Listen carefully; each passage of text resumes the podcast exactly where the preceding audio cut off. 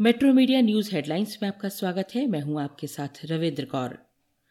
रूस यूक्रेन के बीच जारी जंग का आज तेरवा दिन है। रूसी सेना लगातार यूक्रेन के अलग अलग शहरों को निशाना बना रही है। आज भी सुमे शहर के रिहायशी इलाकों पर मिसाइल अटैक किया गया, जिसमें दो बच्चों समेत 21 लोगों की मौत हो गई। अमेरिका, ब्रिटेन और उसके सहयोगी देश रूसी राष्ट्रपति व्लादिमीर पुतिन को घेरने के लिए लगातार प्रतिबंधों का ऐलान कर रहे हैं। इसी क्रम में आज अमेरिका ने रूस से गैस, ऑयल और कोयला इंपोर्ट पर बैन का ऐलान कर दिया है। बाइडन ने कहा है कि हम दुनिया के इतिहास में सबसे कड़े आर्थिक प्रतिबंध लगा रहे हैं। इससे रूस की इकोनॉमी को भारी नुकसान पहुंचेगा। वहीं संयुक्त राष्ट्र ने बताया है कि यूक्रेन पर रूस का हमला शुरू होने के बाद से अब तक 20 लाख से अधिक यूक्रेनी नागरिक शरणार्थियों के रूप में देश छोड़ चुके हैं। इनमें से अधिकांश लोगों ने पोलैंड में शरण ली है।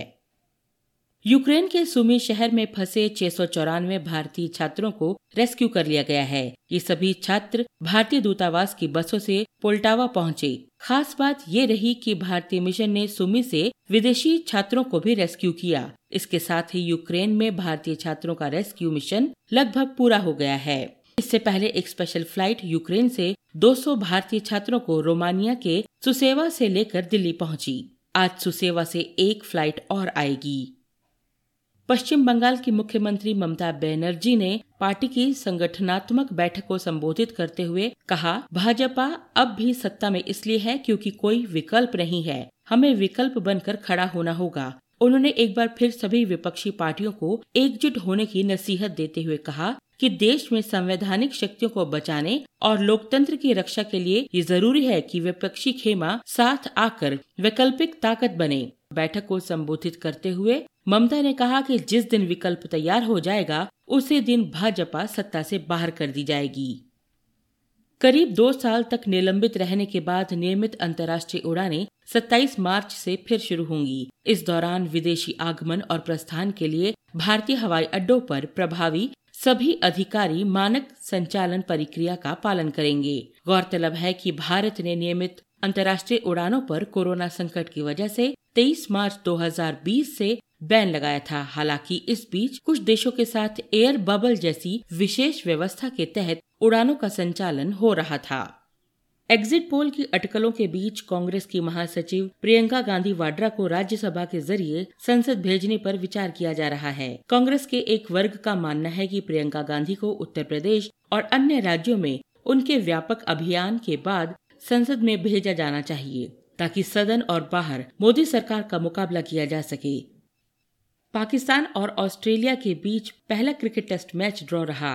इस मैच में पाक सलामी बल्लेबाज इमामुल हक ने दोनों पारियों में शतक लगाए। इमाम के एक सौ सत्तावन रनों से पाकिस्तान ने अपनी पहली पारी में चार विकेट पर चार सौ छिहत्तर रन बनाकर घोषित किया, जिसके बाद मेहमान टीम ऑस्ट्रेलिया ने भी चार सौ उनसठ रन बनाए। इसके बाद मेजबान पाक ने दूसरी पारी में बिना कोई विकेट खोए दो सौ बावन रन बनाए और मैच ड्रॉ समाप्त हुआ।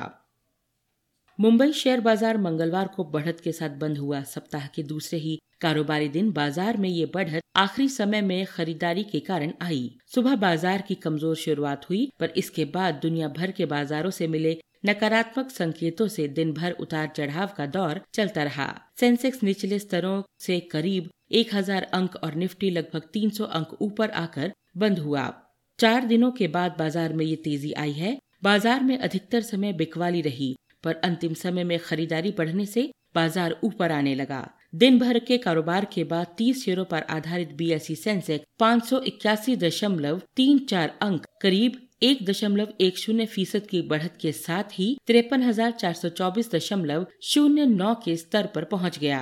वहीं निफ्टी भी एक सौ पचास दशमलव तीन शून्य अंक, तकरीबन शून्य दशमलव नौ पाँच फ़ीसद ऊपर आकर सोलह हज़ार तेरह दशमलव चार पाँच के स्तर पर बंद हुआ। कारोबार के दौरान आईटी रियलिटी और फार्मा शेयरों में खरीदारी रही, जबकि एफएमजीसी ऑटो शेयरों में उछाल रहा। इन खबरों को विस्तार से पढ़ने के लिए आप लॉगिन कर सकते हैं www.metromedialive.com पर। धन्यवाद।